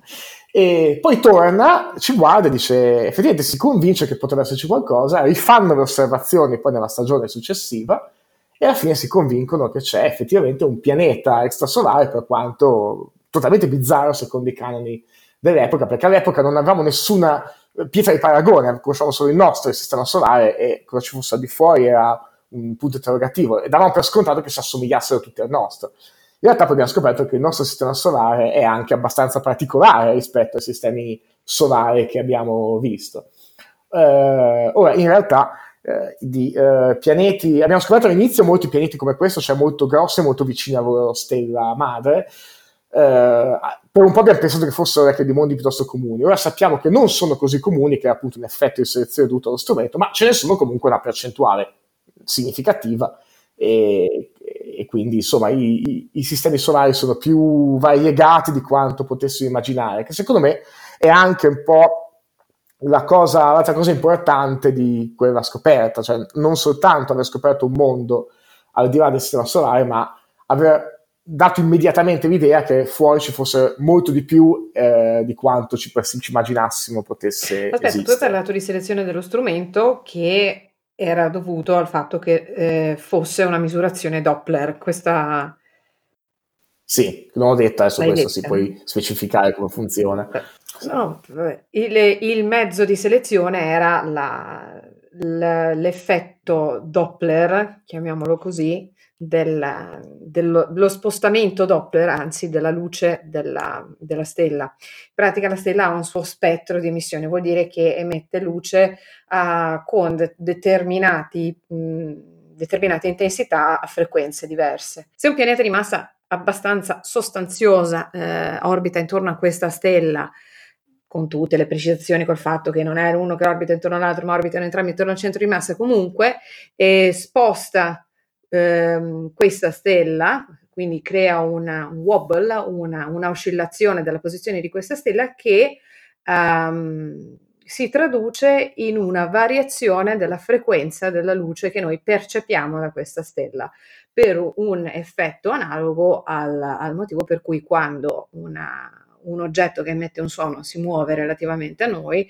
sentiamo una frequenza più alta quando si avvicina, più bassa quando si allontana. La stessa cosa succede con questa stella che oscilla, quando si avvicina la luce si sposta verso le frequenze più alte, quindi verso il blu si dice, anche se è un po' improprio, mentre invece quando si allontana si sposta leggermente verso il rosso. Questa oscillazione effettivamente è stata vista per primo in Bellerofonte di medium, come, come vogliamo chiamarlo, e poi con questo metodo ne sono state scoperte molte altre, però di questo tipo, cioè di un pianeta interno, eh, molto interno, infatti il periodo di, or, di, rivoluzione di Bellerofonte intorno alla stella centrale 51 Pegasi è di quattro giorni e spiccioli. E, ehm, e quindi tende a selezionare i pianeti molto grossi e molto vicini alla stella, quindi inizialmente avevamo solo quelli. Poi con altri metodi, per esempio quello del transito, che semplicemente il pianeta fa ombra sulla luce della stella e noi questa ombra, questo calo dell'intensità periodica lo, riusciamo a vedere nei nostri strumenti. Poi c'è il cosiddetto microlensing, cioè il pianeta distorce la, la luce eh, che passa di lato per effetti gravitazionali e poi altri in realtà, tra cui il, il poverino, quello che sembra più diretto, cioè l'imaging diretto, la, l'osservazione diretta del pianeta è estremamente impestata perché immaginate di... Ti copio proprio la, la metafora che hai usato Massimo, se, se non ti... È un onore. È come guardare una lucciola intorno a un faro al di là dell'oceano. E quindi... È, è, è... Sì, però eh, eh, a me piace ricordare che ci sono dei casi di detection. Ci sono, sono rari, ma ci sono. Sono molto rari, sono spesso pianeti molto giovani, per cui in realtà quello che vedi non è la luce riflessa, ma è il calore del pianeta ancora in formazione all'infrarosso. Sono mondi che hanno magari mille gradi di temperatura, ma che sono molto distanti dalla loro stella, quindi vedi perché si stanno ancora eh, assemblando, diciamo, quindi a forza di impatti, eccetera, sono ancora belli caldi, caldi, ancora sfornati. Eh, però sì, ogni tanto qualcuno mm-hmm. c'è, mhm. quindi questa è una cosa molto bella che mi piace ricordare. Ecco, oggigiorno i pianeti vengono soprattutto eh, osservati col transito, quindi con l'ombra che fanno sulla... Quindi che è un'eclissi, Sì, un'eclissi, volendo, possiamo- sì, un'eclissi. E Sì. ne abbiamo osservati migliaia, adesso mi sembra che fossero sui 4.000. Ah, grazie. Sì, perché ci sono i, i satelliti, appunto, Kepler e Corot, che avevano fatto man bassa di pianeti in questo Mhm, modo, no? Sì, sì, sono, sono soprattutto queste missioni al di fuori della- dell'atmosfera terrestre dove non c'è l'effetto di disturbo della- dell'aria e quindi riescono a vedere molto più chiaramente questi, questi effetti. E oggi, mentre prima nel- nei primi anni 90 l'esoplanetologia era una scienza che boh, eh, oggi eh, mi sembra che ci sia un 20-25% di astronomi che lavorano su questo, quindi è un campo... Cioè esclusivamente su questo dici? Sì, no, e sono specializzati in questo, nella Mm. ricerca di pianeti Sì, o che hanno pubblicato su questo. C'è una statistica, credo, dell'American Astronomical Association che riportava un sondaggio che riportava più o meno questa percentuale, poi sono cose a spanne. Ecco, la eh, però- domanda è come mai eh, questo- questa osservazione di Bellerofonte ci ha un pochino scombinato tutto? Papam. Risposta. Ah, ah, Faccio una domanda e si dia una risposta. Marzullianamente. Stavi chiedendo a me no, o a te? Non stavi so, io stavo, io chiedendo? stavo chiedendo un po' al chiedendo. pubblico, anche Marcello che sta facendo finta di niente, Mhm. però non è... Eh, so- ero stato Marcello? attaccato dal gatto, scusate. Mm. No, vabbè, perché poi alla fine... No, a me piace parlarne, però mm, diciamo, non vorrei dare l'impressione che, che mi piace troppo il suono della mia voce. Comunque, il fatto è questo.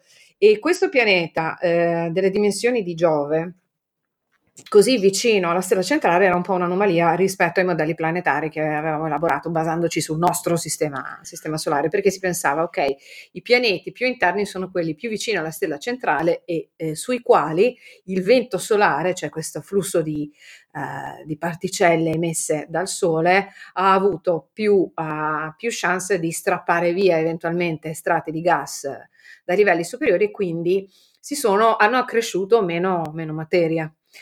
E, e quindi, secondo questo eh, modello, in tutti i possibili sistemi planetari intorno a una stella centrale ci sarebbero dovuti essere pianeti interni più piccoli e tendenzialmente rocciosi e pianeti esterni più grossi eh, che sono stati in grado di ritenere eh, una, di trattenere una maggior massa di, di gas. Infatti i pianeti esterni nel nostro sistema solare sono tutti gassosi tendenzialmente, Giove, eh, Saturno, Urano e Nettuno. Invece questo Bellerofonte era un pianeta di, di massa gioviana vicino al Sole, quindi c'era qualcosa che non, che non succedeva. Eh, questo pianeta alla fine, cioè questo, questo Busillis è stato risolto eh, ammettendo un fattore importante nella, nella, eh, scusate, nell'evoluzione dei sistemi planetari che è quello della migrazione. Cioè, eh, nei sistemi planetari per interazione gravitazionale tra i vari componenti può succedere che a volte un pianeta venga lanciato o eh, al di fuori o verso gli, distanze più interne eh, rispetto alla stella centrale. Quindi i pianeti non è che si, ferm- si formano lì e lì stanno forever, ma, post- ma c'è una certa mobilità. Peraltro sono stati anche scoperti dei pianeti di massa intermedia tra i pianeti rocciosi, come possono essere Mercurio, Venere, la Terra e Marte, e i pianeti gassosi, come possono essere appunto i giganti esterni, che nel nostro pianeta, appunto, nel nostro pianeta, nel nostro sistema non ci sono. E tra l'altro questi pianeti di massa intermedia, quelli che vengono chiamati Super Earth o Super, Super Terre. o Super Neptunes, sotto eh, mini Nettuni, eh, sono, eh, se non sbaglio, una delle categorie più importanti di pianeti extrasolari, cioè è una delle dei range di massa più comuni nel- nell'universo e, e- stranamente nel nostro sistema solare eh, non ce n'è. Non ce n'è. Mm, Mi, mi ricollego anche al discorso delle migrazioni per dire che in realtà eh, c'è tutta un- una serie di persone che studiano anche l'evoluzione del nostro sistema solare e ci sono vari scienziati, tra l'altro c'è Alessandro Morbidelli, che è italiano credo, uno di questi, che Non me ha lo studiato... aspettare, diciamo, però sai, non...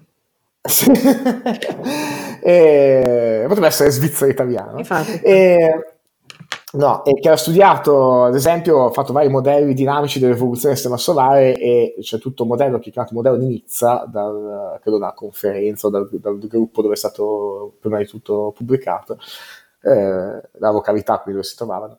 E, che eh, modelli della rivoluzione del sistema solare come in realtà non sono di migrazioni, per cui in realtà i pianeti, eh, ad esempio Giove e Saturno, avrebbero potuto scambiarsi le orbite durante l'inizio del sistema solare e quindi questo avrebbe causato ad esempio il famoso eh, tardo bombardamento eh, dei pianeti mm-hmm. interni, per cui c'è stato un periodo 3 miliardi e mezzo, 4 miliardi di anni fa in cui i pianeti rocciosi della solare sono stati fracassati di botte dagli asteroidi e, e poi silenzio e quindi questo discorso incasinato per dire che in realtà la migrazione dei pianeti non serve solo a spiegare sì, sì. Eh, questi mondi bislacconi che si trovano nel cielo, ma un po' anche i mondi che sono, tra virgolette, vicino a casa mm-hmm. nostra. Comunque sì, Morbidelli, ho verificato, italiano, sta, è, è addirittura cuneese, quindi, o meglio, di Priocca, piemontese. Di okay.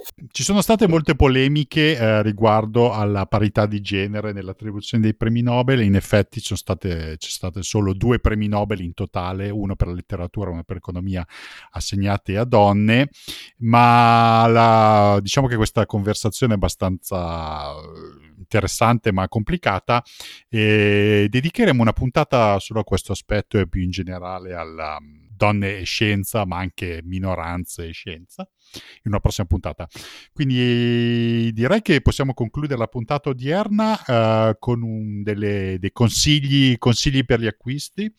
Uh, vorrei fare un giro tra tutti voi. Um, se avete uh, diciamo letto un articolo o ascoltato un podcast, visto qualcosa che volete uh, raccomandare ai nostri ascoltatori, uh, posso iniziare io. io ho letto un articolo su Bloomberg, un articolo in inglese. Bloomberg è un sito di economia essenzialmente. Questo articolo è un estratto da un libro di prossima pubblicazione che racconta un po' la storia dei, dei non degli esodati, ma diciamo eh, l'anno scorso c'è stato un problema eh, grosso negli Stati Uniti in quanto c'era un, un, testa a testa tra Trump e il congresso e che ha creato, aveva creato appunto un blocco dei, dei fondi per le agenzie governative e per questo motivo molta, molti dei lavoratori erano stati lasciati a casa, eh, perché quella è, quella è, la legge degli Stati Uniti, se non ci sono fondi le agenzie governative chiudono. Eh, alcuni lavoratori che diciamo... Eh, fanno lavori indispensabili erano stati eh, precettati, cioè dovevano presentarsi al lavoro senza ricevere alcuna paga. E lì era abbastanza, c'è stata una polemica, cioè quali lavori sono indispensabili e quali no. Ad esempio erano stati eh, dichiarati indispensabili eh, Uh, tutto il personale che fa il controllo di sicurezza degli aeroporti, ma non ad esempio la guardia costiera che salva la gente dagli, uh, dagli incidenti in mare. E quindi questo libro che uscirà prossimamente appunto racconta un po' la storia di chi, co, come la, la società uh, americana decide quali sono i lavori più o meno utili.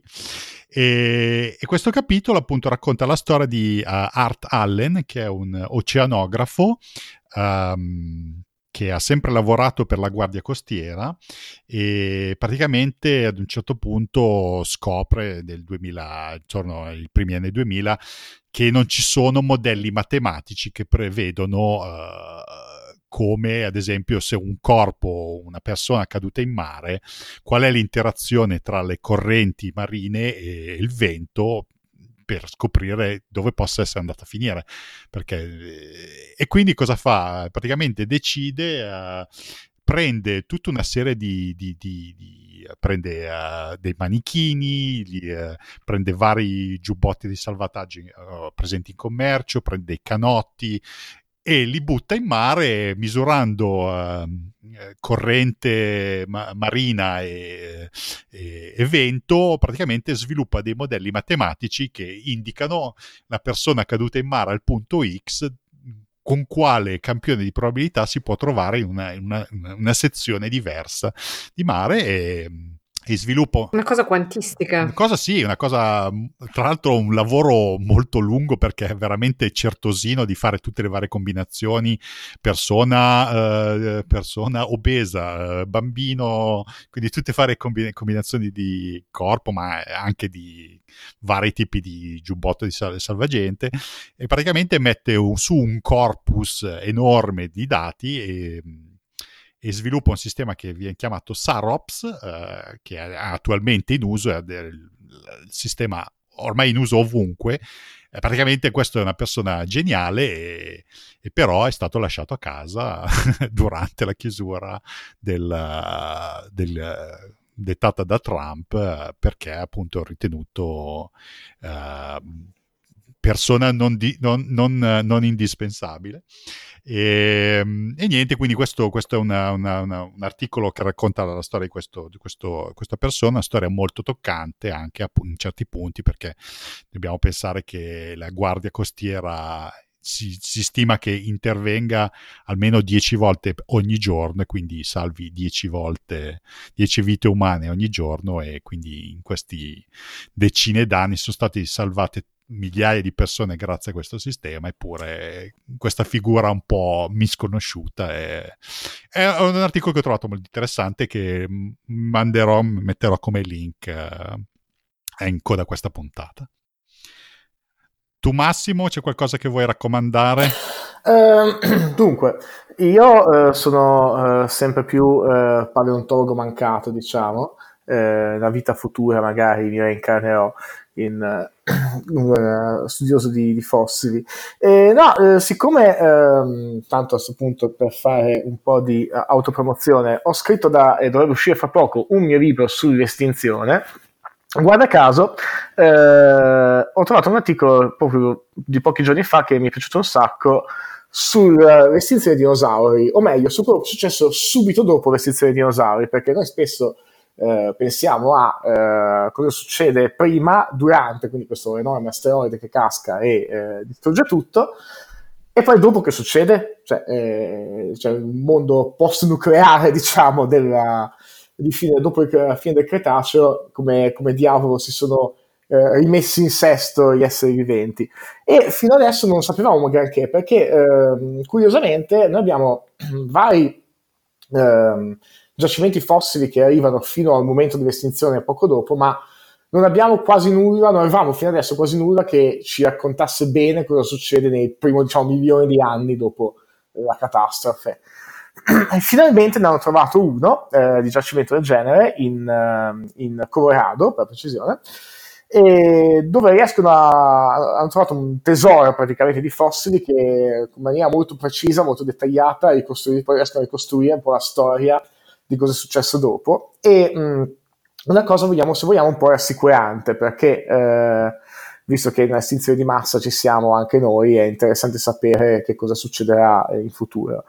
E in realtà va, va, pare che la, la, vita sulla Terra si sia eh, rimessa in sesto in maniera in tempo ragionevolmente breve, nel senso, ad esempio, che in 100.000 anni, che geologicamente sono una stupidaggine, eh, la eh, ricchezza, ad esempio, la ricchezza tassonomica, ovvero il numero di specie, diciamo, eh, di mammiferi si era già raddoppiato e la, la, massa corporea di mammiferi è già tornata a dei livelli eh, importanti. Questo è importante perché? Perché quando è stata l'estinzione di fine Cretaceo, praticamente tutti gli animali più grossi, diciamo, di un cane sono stati spazzati via, sono estinti. E, e quindi praticamente è, un, stato un mondo per un certo periodo popolato soltanto da bestie piccoline però già nel giro di mh, poche decine di migliaia di anni si era già rievolute dei, mammiferi di una stazza abbastanza importante. Un'altra cosa interessante è che guardano, guardando anche le piante, perché le piante sono sempre solite sfigate eh, di cui non interessa niente a nessuno, eh, e ehm, scopro ad esempio che c'è una uh, sincronia tra le famiglie di piante che appare, ad esempio una cosa che appare 700.000 anni dopo la, l'estinzione eh, nascono le leguminose, quindi piselli, ceci, queste lenticchie, eh, sono nate proprio subito dopo l'estinzione del Cretaceo, pare, e questo corrisponde tra l'altro a un'esplosione di eh, mammiferi, quindi eh, è carino vedere come vanno mano nella mano l'evoluzione delle piante l'evoluzione degli animali che quindi ne traggono vantaggio o viceversa, adesso questo è difficile districare. Però no, niente, mi, sembrava, mi piaceva semplicemente per due motivi. Uno perché è una cosa che mi è piaciuto tantissimo includere eh, nel, libro che ho scritto che ovviamente non ho potuto perché è uscito dopo, e, ehm, quindi sfiga mia, e per altra cosa perché ehm, ci dice un po' ehm, come la paleontologia sembra sempre una, una scienza no, da vecchi polverosi che vanno a cercare ossa nei musei che parla, invece è, è una roba che Si può dire che palle in radio? Chiedo scusa, quindi che, che sfere, ma,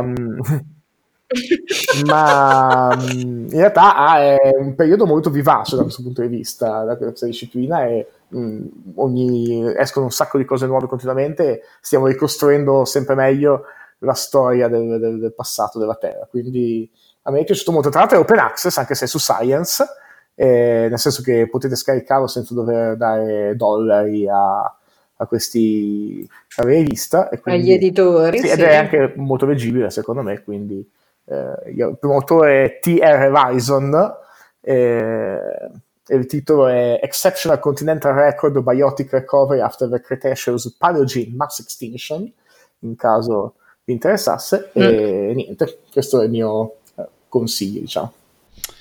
Va bene, grazie. Eh, Serena?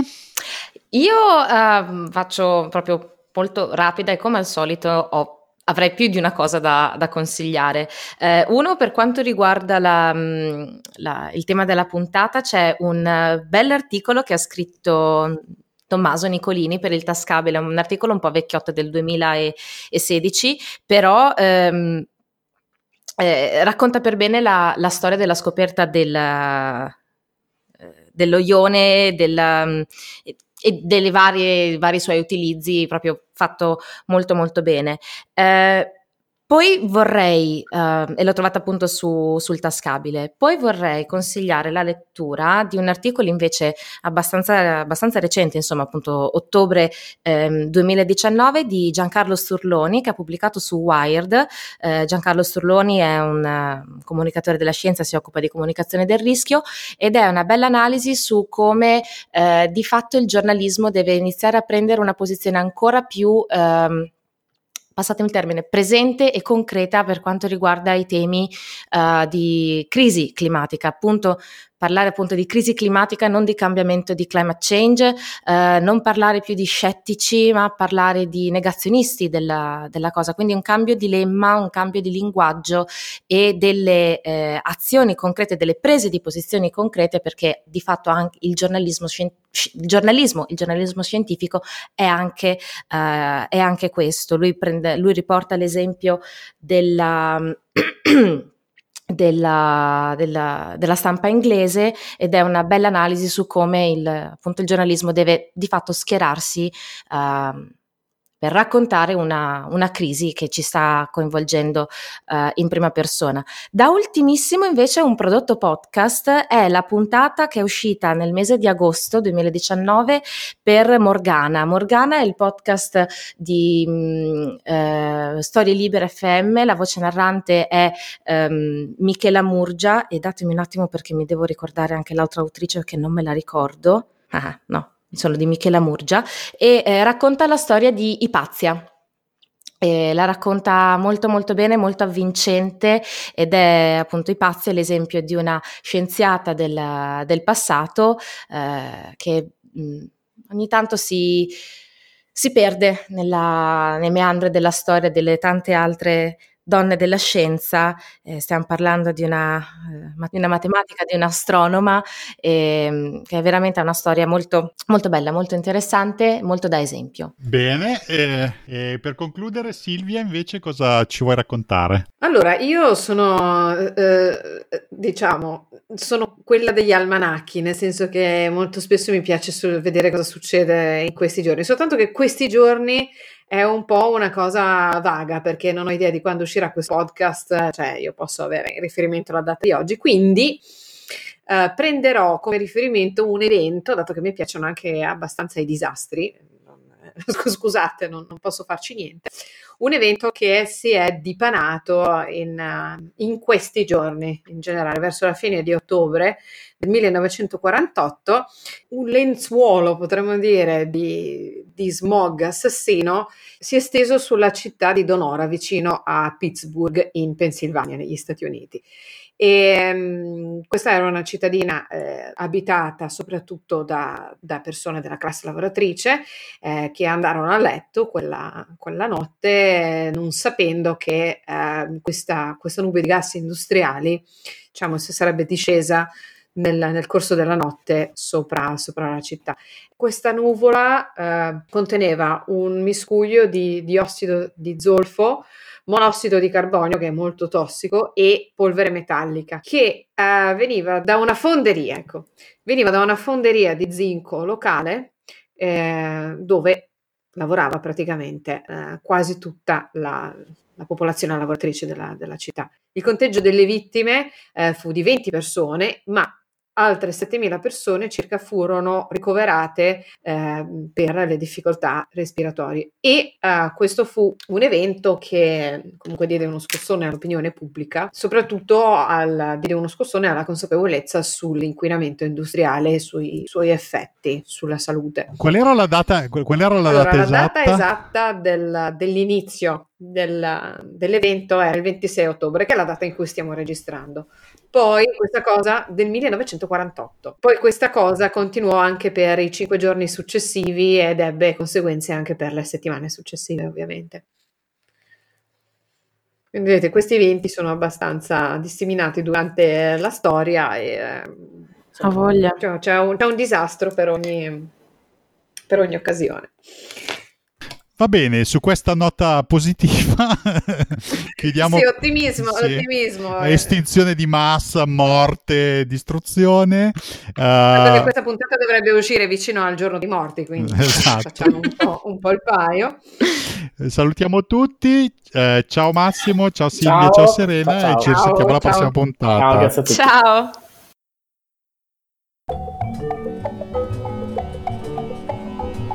I dinamitardi una produzione AI Ricerca.